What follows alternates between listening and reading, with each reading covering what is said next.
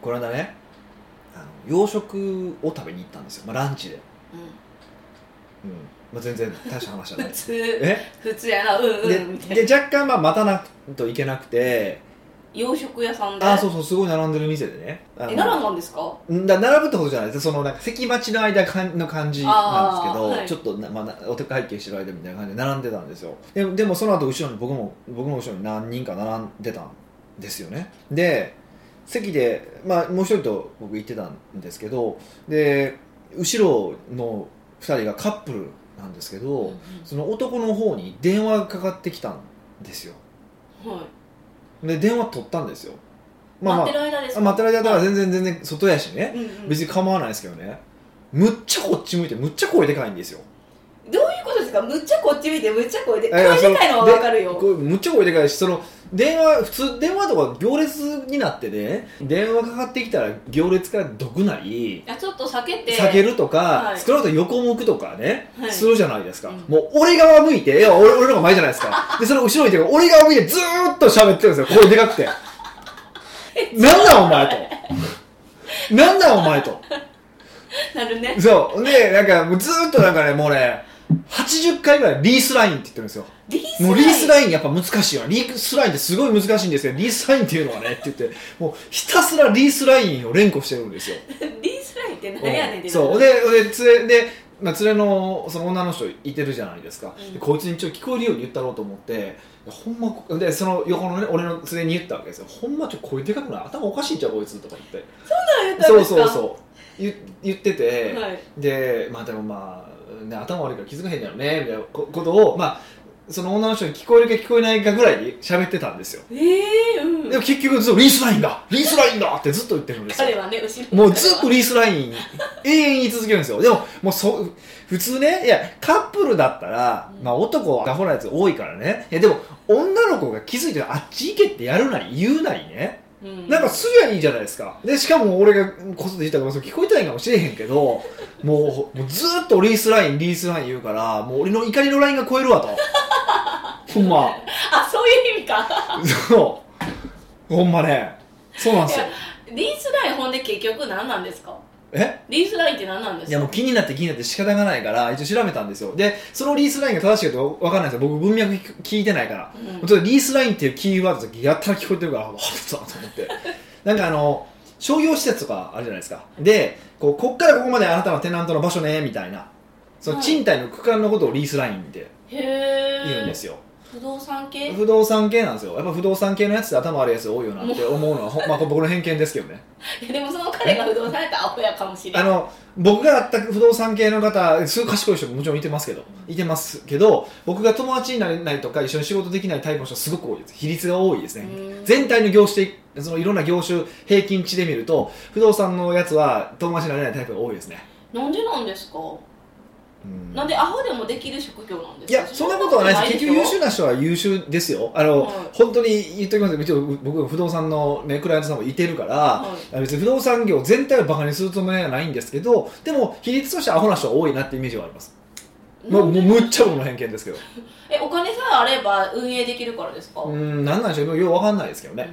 んででぎ電話切り終わったんですようわで電話切り終わってずっと独り言で「いややっぱリースラインって難しいよなリースラインって」ってまだリースラインって言ってるんですよえ電話切り終わったのにそうそう多分その連れの女の子にちょっと仕事できるアピールとかなんかしたいんやろうねえそもうのそれするやったらまず詫びろよってほ感じですんねまうっさいボケと思ったんですよいやそれは思いますよむっちゃうるさかったんですよもう頭こいつ悪いなと思ってよく怒らなかったですねうるさいっていやもう怒りそうになったんですよほんで僕の連れの人もああこの人切れそうって気づいたみたいでうんポッドキャストポッドキャストって言ってめっちゃ分かってくれはる方じゃないですたかそうそうそうそうポッドキャストで言えばいいからねみたいなこと言われてすごい、まあ収まったんですけどいや収まりきらんわってなりますけどねななまあでもまあねもうまあ別に切れても仕方がない話やしまあねもう頭悪い人は無理なんやなと思ってまあ流しましたけどいやその連れやったら私つらいわねいやうん普通で言うとかなんかしますよねだから対等じゃないんですかね関係性が対等やったら言えってやっぱりなんか 対等じゃないんうだな、んなんか謎ですけどねあとそれでちょっとまあ飲食店系で思い出したんですけどあのまあそのあそれそれもその日同じ日ですよ同じ日にカフェにその2人で行ったんですよまたはいその後ねでカフェに行ってあの隣でね2人の女の子を2人で向かい合って座ってたんですよで女の子が1人が携帯見てるんですよ1人の女の子が僕側の方から座ってる子がでえマジでええって言うんですよで当然その向かい側に座ってる女の子は気になるじゃないですうんかは「えなんなんなんなんどうしたんどうしたん?」って言うじゃないですかい言う言っても「えほんまにえみたいなえめっちゃムカつくうざいわそれをね多分ね20回ぐらいそういうやり取り繰り返したんですそよんおうでそんなえそれはもう恐ろしいニュースやねんよなとなんか恐ろしいことがその携帯に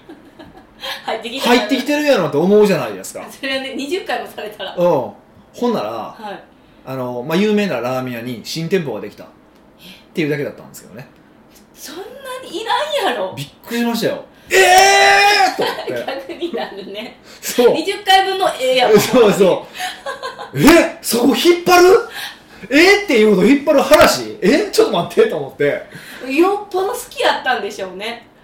いや、んいや、ねいやもうそれしか考えられへんしくだらんわって今言いそうになりまえ。した そう、びっくりして、いやもう誰か死んだかのぐらいの、もう、もうお父さんがお母さん死んだかぐらいの、もうええですよ ね。いやそれはマジでの話ちゃうでしょいや、いやもうほんま。えその女この聞いたあの新店舗ができたんやってって聞いた女の子はどんな反応やったんですか あ、そうなんや。えええー、っていうね。いやでも、まあ、その女の子正解ですよねいや、びっくりよ。でも結局その、だからその後も二人いろいろ喋ってるんですけど、まあ、しゃーもない、まあ、しゃーもない、もうなんか底辺の話ばっかりしてましたよね。カフェってそういう場所じゃないですかえそういうなんかくだらないいや、話にしてもしょうもなすぎますよ、あれ。もうひ どい。盗み聞きしてますいねやそれちょっと犯罪ですよ聞こえるぐらい声でかいからね。えええやからね。えそれはわかるけどいや、もうそんなんですよ。ずっとそんな感じなんですよ。えそれを見てからヒデさん何か思ったんですかえうーん、うーん、なんなんですかね。痛いなーって。え女の子2人可愛くなかったんですか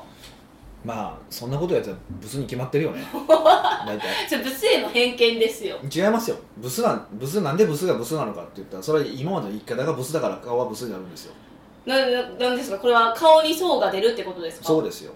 す そうですギャグそんなもんそうに決まってるじゃ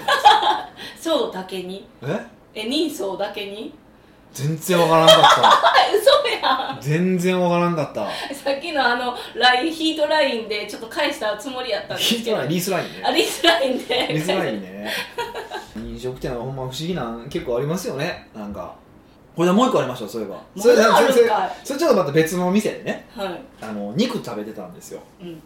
割と美味しいなと思っててに食ってたんですけどよその隣がカップルだったんですよあのカップル多いですねえカップル今なんで遭遇多いですねああそうかそうかはそうやねでカップルだったんですけどこう追加注文をするんですけどい、うん追加注文のたびに「いくらね?」とかって言ってるんですよえ何どういうことそれ聞いてたら割り勘してるんですよいちいちえー、だから例えばキモた例えばじゃあ1800円のうんなんかまあ1800円のなかなかったかな1200円ぐらいで多分しょあのなんか肉とか頼むとするじゃないですか、はいなら600円1人600円やねとかででで消費税かかけたな消費税までかけ計算したんですよ嘘でしょ、マジでマジで嘘だと言ってくれいやいや1円単位で割り勘する男はいるとは聞いてたけどもまさかもう食事の最中からずっとその金額をずっとこう計算し続けてこうあれ金ちゃんの仮想対象みたいにパッパッパッパッって上がるみたいに金額を上げてくるやつ初めて見たわと思っいてやいやもうそんな人まれでしょえ無理私一緒に食事できいひやん普通そうでしょいやこの女は切れへんねやと思ってもうびっくりして初対面なんですかねなんなんすかねえ無理じゃないですかそんないや今までの想像になかったからもえ私多分隣に座ってたら笑っちゃうかもしれなういいやでもわずっと二人で笑っ笑っとったんかいかたもんずっと笑っとったもえー、んおうえそ これく切り上げかな切り捨てかな途中でやったんですよねもうどんな会話してるんですか いやほんとびっくりしますよねあれそれはびっくりしてそういう時はちょっと言ってあげないんじゃないかもうちょいおごったれやみたいないやいや多分俺うちのスタッフでも頭どついてますよねパチーン叩いてますよ ねそれはそうやけどおーいや無理無理無理いやあれほんまびっくりしましたねえー、その人たちの後よ後に会見したんですかもう前に出ていっちゃったんいでやすか僕らも早い来るの早いじゃないですかいえーもうそこは見届けてくだやさい見よ届けたかったんですけどね、はい見届けたかったんですけどなんか来るのも遅いし話もしょうもないし 私もなかったほんんでましょうもないですよねまあ割り勘1円単位でするだけに ねそうもうしょうもないなと思ってまあそれも帰りましたけどねいやもうそこはちょっとごめんなさいけど待っててほしかったほんまにい悪やかったまねまま待ちたかったですよ ね結末を見たかったんですよまあでも本当いやねこのちょっとこの直近でいろんなおし面白い人を見たなと、ほんまそうですね、うんえでももう1円単位まであの割り勘のレベルがすごすぎてもうちょっと前の方に忘れてくれ忘れてしまったぐらいですえよたまに聞きません1円単位の割り勘の話とかってえ聞きますけどだから普通にお会計1万5600何ぼとかあるじゃないですか、うんお会計した後に言う1人いくらねって言われる1円単位と思ってましたそうそうそうでしでもょそんななんか最中からいますそうなんですよびっくりするでしょはいえそういうのを目の当たりにしたらちょっと悲しくなりますあーまあ逆にそれはちょっともう面白すぎてこれポッドキャストいいやんみたいな感じじゃ ないですかわかるけどあわかるけどそれは面白いネタとして面白いから絶対私だって友達に喋るけど、うんなんかそんな世の中なんかなって思ったらめっちゃチーンってなりますすさんでますよねもしそれが本当だとすれば多分彼とかだからドドライブとか行ったらやめてなんかガソリン代と かそうですよね ATM ATM じゃない入入 ETC 入場料とかそう ETC とかも割り算するし多分下手したらあれじゃないなんかタイヤの直径測って2ミリすり減ったからとかって言いそうじゃ ないもう無理ですそんな人と付き合われ へんえ付き合います無理でしょいや僕の周りいないですからねそんなんで俺基本僕が支払い係じゃないですかそうですねそうですね基本的にだからあんまないっすよねいやーいやそういうのはなくしたいなんで逆に言ったらそういう考えになるんですかねもう男女平等ってめっちゃ思ってるんですかねなんかあれじゃないですか根源これぐらい行くかも行くけども大丈夫っていうことを確認しするっていう優しさなんじゃないですか全然優しくないしもう腹立つわいや不愉快や君のわ予算は4000円かもしれない4000円かもしれないよねともう今3838円いってるよと大丈夫大丈夫っていう感じじゃないいやもうもう嫌やわそん なのもうもう好きに食わしてくれって思っちゃいますそういやよ本当そうなんですよ、うんいや本当そうなんですよ何好きに食わしてくれおーいや面白いなと思いましたよえちょっとこうもう世の中変えてくださいやそんな感じ嫌やもんいやいや少なくともだからこのポッドキャスト聞いてる方はね社長さんとか関係者やもんねそれになろうと思う方なのでまさかよもやそんな人にならないでくださいねというのを最近いっぱい思うわけですよえどうしますもしおったらちょっと笑っちゃうかもしれないいやでもなんか結構そのレディーファースト系の話をするとうんあさっての方向の話をする人結構いてるかえどういうことあさっての方向っていうかお門違いってことですら、か、うん、ちょっとなんかずれてるなみたいな人とか前えっとあれ3年ぐらい前でしたっけあの丸山さんに来ていただいて丸山ゆりえさんに来ていただいてそうですねちょ3年ぐらい前前ですよねあのレディーファーストの話をしていただいたじゃないですか、はいであのセミナーでその話を聞いていたはずなのに食事のレストランに行ってコートを先自分が脱いどったって言った人がおったんです よえーっていや慣れないから習得する何のまで話聞いてたあの時みたいえ習得するまでやっぱり練習が必要じゃないですかないやできっもといや服を先脱ぐか脱がへんかって練習じゃないじゃないですかえだからドア開けるとかはタイミングがあるからね難しかったりとかあと車道側歩くとかってちょっとなんか不自然になるとなんかねわちゃわちゃってなるからはいわかるけど、店についてコートを脱ぐって別に待てばいいだけやん自分がえもうなんか習慣じゃないですかなんかこうねコート脱ぐのってね いやもうそうなんでしょうけど2回ぐらい意識したら治りそうなのにもうええーと思ってあの人間はねそうそう変わらないもんですからいねやもう本当ねでもそういう方もいるからでもそれだからでもその人は意識しようと思ってるんですよ思ってるる方なんでだからダメだとは思わないんですけど頑張これが頑張ろうとしてはるしねでいろんなこと聞いてくるからいいんですけどいいんですけどだからそういう人がいてるってことは多分気づかずにこのポッドキャスト聞いてる人でも結構ねえぐいことやってる人がいてるかもしれないなと思って改めてねちょっとね僕はいやもう本当ねもう社会のリーダーなんですからみんな。少なくともリーダダーになろうと思ってる人たちなんですからもっとリーダーらしい振る舞いしましょうよっていうことをこのレディーファースト協会副会長は言いたいわけですよレえ最近久しぶりに出てきましたねレディー会長あレディーファーストディー会長 何それはなんか歌手歌手ですよ違う違うなんかレディーファースト協会副会長ってえでホスピタリゾンの方がいいですかえどうまなあ、んどっですちでもか、ねいいんですけど、まあ、どどっちだとしてもちょっとそれはねは本い当意識していただきたいなと思いますよはい北岡秀樹の奥越えポッドキャスト奥越えポッドキャストは仕事だけじゃない人生を味わい尽くしたい社長を応援します改めまして北岡ですミカですなんかえ最後の「え」はちょっとトーンおかしくないなかったですかえなんでそんなん今言うんですかもうカットしたら本来良かったじゃないですかいやなんかちょちょっとなん編集か前最後のトーン違うなと思ったんですよねはいじゃなかったですか最後はいかはいがなんかちょっとおかしかったみたいえいいやそんなんありますおかしいとかありますななんかちょっとトーンがねその僕の言ったやつに合わへんなっていうふうに思ったんですあけ微ど調じゃあ微調整させて、 まあまあいいんですけ今ど後いいんですけどねはいで今日のテーマは今日のテーマはね、全体的に取り上げたいんですけど、うんうんそう内容がうんボリューミーすぎたんで、うんまあ今回はヒデさんにまとめてもらおうと思いましたんどういうことあ質問をはいむちゃ私とまがまとめるかヒデさんがまとめるかどっちがみんなに分かりやすいって思った時に必ずヒデさんじゃないですかああなるほどね まあそれはまあ、まあ、一応僕そういう仕事なので そうですはいあなるほどねはニックネームからいニックネーム鼻からひじき三本さねえあのんねえって何何なんですかひじきってって思ってあの黒いやつでやってますか黒いやつですよなんで3本出てくるんですかいや別にあのニックネームやから別になんで出てくるんですかって聞かれてももうそうはないそういうニックネームとしか言いようがないですよねじゃあ私はこれで鼻毛をひじきって例えたのかなとか思ったりしたんです けど違うんですかそこえ違うここここ引っ張る話じゃなくてえちょっと気になりません全か然だからわならないそういうさびとかやったら分かるんですよ前々回ぐらいで私たち喋ったじゃないですでもかあれは鼻にわさびやからね鼻からわさび鼻わさびでたのびっくり鼻にわさびとかやったら分かるんですけど、はいえこれは何なんやろううっんまてあそこにはちょっと触れなくていいと思いますよ、はいそうなんですか、はすいませんまあ、要はこの方は農家をされてるんですよねはい農業ビジネスですねだから農家って言っても普通の農家って経営者としてやっておられる感じっぽいですよね、うんでその方がえっとまあ、えー奥さんがいらっしゃってお子さんが0歳と3歳なんですってうんでなので、まあ、お風呂を入れたりとか洗濯手伝ったりとかすごくその家族のためにこう仕事をしてるんですってえーパパですねそうそう、ええパパですねって言われるんですって。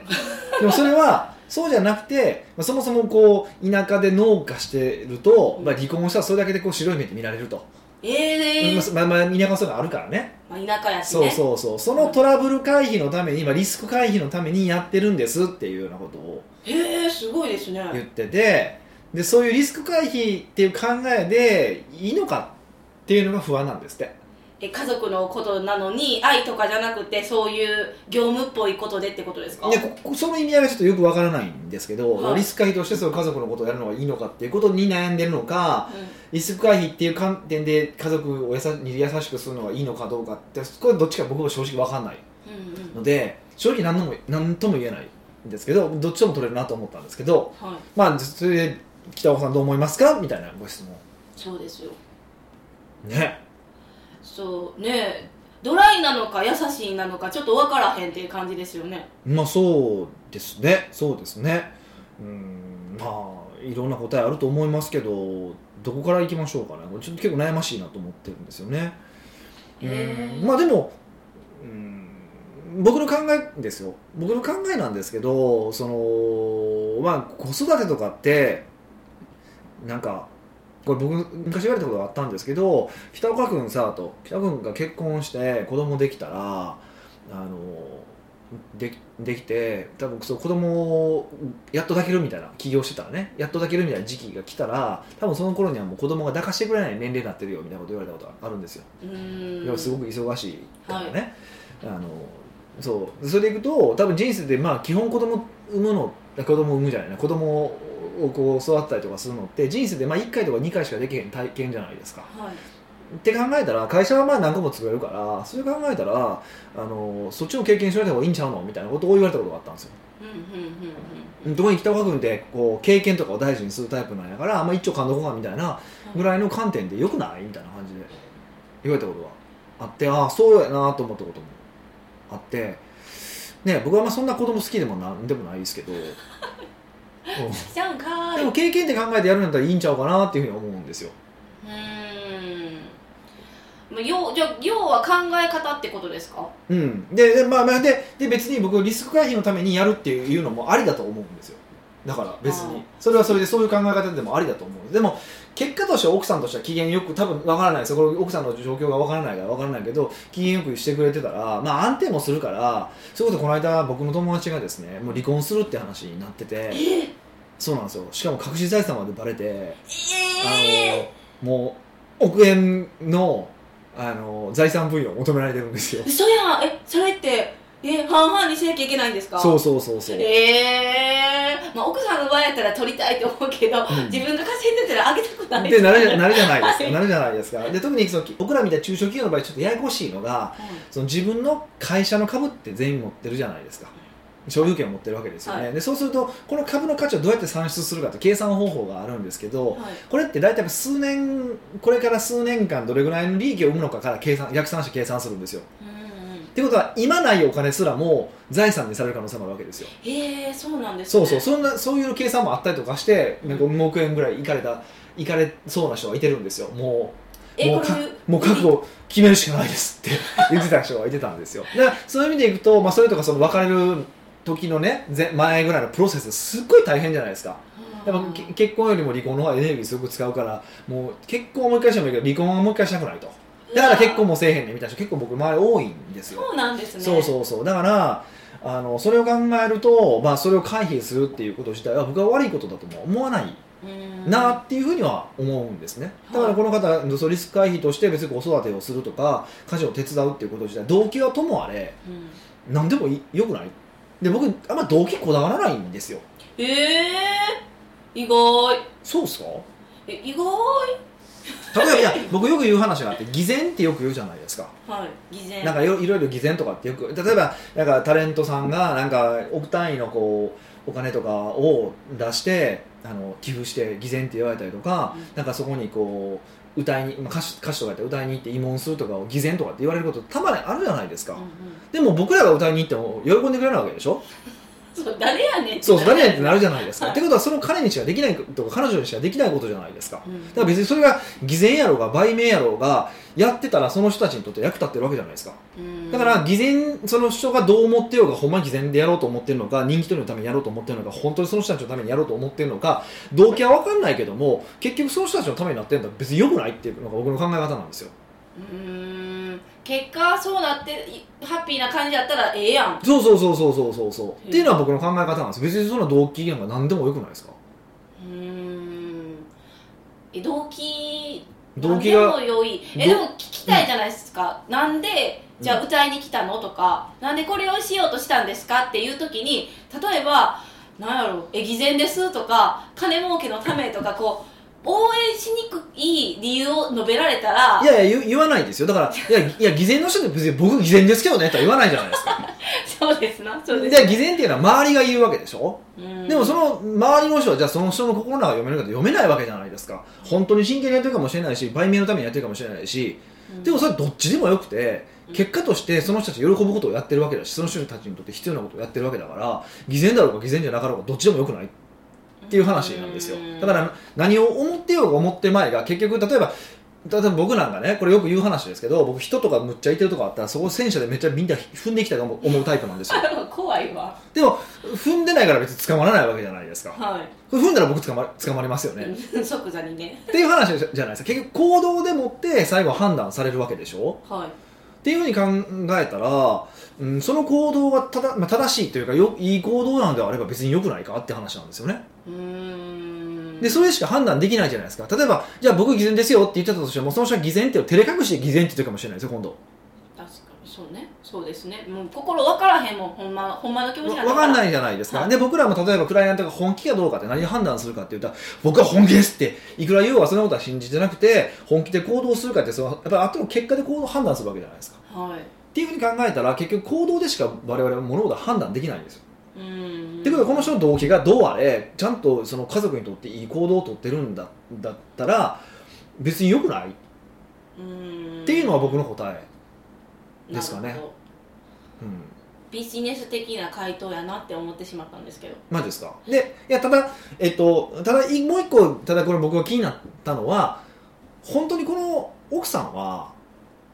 そういうしてほしいのってのはあるんですよあー旦那さんに助けてほしいか家事手伝ってとか、うん、そういうこと思ってるかどうかってまた別の話じゃないですかこれってはいこれは多分前どっかで話した多分このポッドキャストで話してると思うんですけどそのあのどうしても自分がパートナーにやってほしいことをやりがち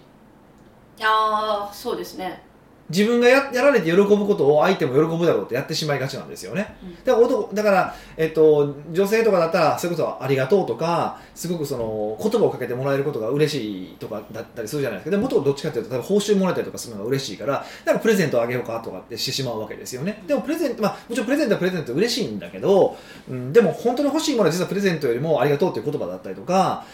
うんそういうだったりすることって結構あるわけじゃないですか。ってことはもしかするとこの人はそもそもお手伝い求めてないかもしれませんよ。うーんでそそうすると自分にとって自己満足でやってる可能性もありますよね。鼻からひじき3本3がですよかよねそうそうだからよくなんか最近よく言うのがそのイクメンの悪口を言うあの奥様がいててへ「えいや俺イクメンや」みたいなことを言ってドヤ顔でするけどそれ単にあの風呂入れただけでもイクメン顔すると。でも子供のケツは吹かへんと。そうなんですね、そういうのは私たちにやらせてあの風呂だけ入れてなんか俺はイクメンやみたいな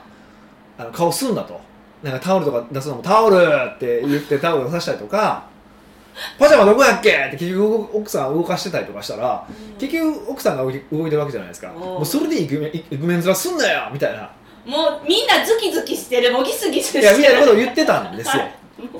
はい、で別にでもじゃあその人たちに冷静な話を聞いてみてね僕ちょっとしゃしゃべったことないなんか知らんけどその人たちに冷静な話を聞いてそもそもじゃあそのイクメンしてほしいと思ってるかって言ったら多分思ってないことも多いんですよやっぱりまだこの日本ってなんだかんだその両方とも育児を家事すべきだって言うけどうん特にこれ聞いてる方って、まあ、まだどっちかっていうとあの比較的豊かな方が多いから専業主婦っていう方って多いんですよね、はい奥さんが自分はめっちゃ働男の人めっちゃ働いててみたいな、まあ、逆もあるけどで結構多いんですよでその場合だったらいやもうそんなもんいらんともうその時稼いでこいとうんでもその家事してることだけとかさえ認めてくれればうんありがとうって言ってもらったりとかちゃんとその愚痴聞いてくれたりとかそれさえしてくれればもう家事なんか一切せんでええとうんいう人もいっぱい出るんですようんうん、うん、思いますうん、だからこの人も結構自己満でやってる可能性はあります よねこのひじきさんぼんさんも、っていうのは可能性はありますすよっていうのは僕すっごいこれ読んでて気になったんですよあーえでもそうかもしれないじゃないですかはいえほんならそれを解決するためにはやっぱ奥さんと話し合うんですかそりゃそうぐらいしかなくないですか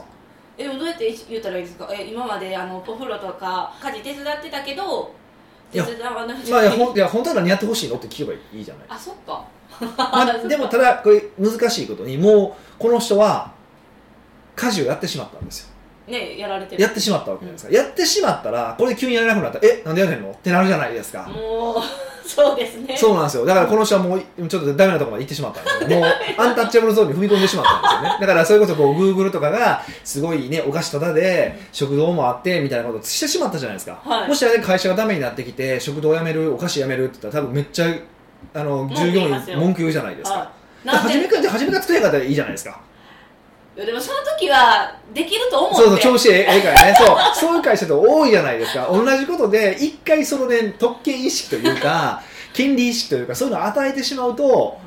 ういんやそうえーってなるんですよ、なりますね人間だもんなそうそうそうそう、はいしか仕方がないじゃないですか、うんだからいかにそういうのを持たせないようにするか結構僕大事だと思っててあそれも一つのリスク回避ですかそうそう僕はそういうリスクへの方が正しいんだろうなと思うんですよ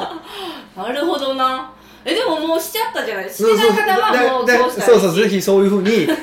なななできればね、まあ、もちろん向こうがやってほしいっていうことであればしどこまでするかとかの話は必要だと思うんですけど、しなくていいって言ってるはずの人にやってしまったらもうそれが最後ここまでは絶対やめれなくなるからそうですねそうそうそうそうその場合はどうしたらいいんですかそれは知らんなみたいな。え 違う違う違うででも、まあ、話をして例えばいやこれからこういう仕事がこう忙しくなるから今までこれできてたけどちょっとできなくなるけどごめんねとかあーなんかそういう感じで、まあ、もう話し合うしかないですよね。うーんもあ奥さんと話し合って決めようってことなんですかねまあだからそうそう結局奥さんが何を求めてるのかってマーケティングと話と全く同じことなんですけど何を求めてるのか何を欲し欲するのかっていうことを確認してその欲するものをあげないといけないですよってことですそうですね自分が考えた答えが違うかもしれないのに、ね、そうそうそうそうそうでそう自分はそうだろう僕が手伝ってもらったら嬉しいはずだから手伝おうとかテレビでイクメンがいいって言うからイクメンになろうとかなんかそんな発想ぐらいで多分手伝う人多いんですよ、うんうんうんうんそうすると自分のただ時間を奪ってるだけで時間奪ってて自分自分の時間を奪ってしまって大事な仕事をする時間を減らしてしまってでも奥さんの満足度意外と上がってなかったりするわけですよそんなことでありがとうって言ってよとか もう切ないわこんなにもうちゃんとパジャマも自分で出してとバスタオルもみたいなね頑張ってるおどお互い頑張ってるのになんかずれてるそううそうそうそうずれることが発生するから、はだからやっぱりちゃんと何を求めてるのかってことをちゃんと確認するっていうのは、まあ、本当に大事だなと思います本当これもうクライアントみんな見てて本当それ思いますもういっつもそのズレやもんどこもなんでズレが生じるんですかねってなったら結局は話し合いがちゃんとできてないっていことやですまかあ一番大きな男女のズレっていうのはあるじゃないですかあー根本的に考えそう方そうやっがぱやっぱ男女って脳みそがそもそも違うから、基本一般的に言うとですよ一般的に言うと女性って共感能だし男性は論理能だしななわけじゃないですかで女性ってどっちかっていうとその、うん、理解してもらえているという感じさえ持ってればそれだけで安心できたりとかするわけですよだからなんかこうこういう問題が発生してさっていう時に「そうなんや大変やね」って言ってもらったらかい満足するんですけど男性っていやその解決策はねステップ1これステップ2これステップ3これってなっちゃうんですよだから女の人からさ「じゃあそんなことじゃないねん」ってななるけど働き系やってそうそうそうで男からさ「いや解決したいんちゃうの?」ってなるんですけどそういうズレってあるからそうですねこれはもう脳の作りのズレなんで仕方がないはいわけでうんだからもうそれはね女性であってもそれという個体差もあるわけだしだからうん男性だけど女性的な人もいてるし逆もまたしかりだしだからね相手のニーズをこう探り探り確認していくしかないですよねっていうのがまあ結論ですよねうーんですので、まあ、鼻からひじき三本さんは奥さんとちょっと話してみてくださいまあいねうちょっとこ頑張でっていただければなというふうに思いますよはいはい奥越ポッドキャストではいろんなご質問をお待ちしております普段疑問に思っていても誰に聞いていいかわからない素朴な質問でもこちらで受け付けておりますのでどしどし質問してくださいね、今日なんか家族関係っていうなんかね普段あんまり聞かれないようなお話だったけど、なかなか結構面白かったんじゃないですかウェルカムです家族関係ウェルカムなんで家族関係だけなんですか いやもう何でもいいですよ本当何でもいいんでは送ってきてもうくだ浅いさい話から深い話ま深い話まででぜひぜひお待ちしておりますのでまた来週お会いしましょう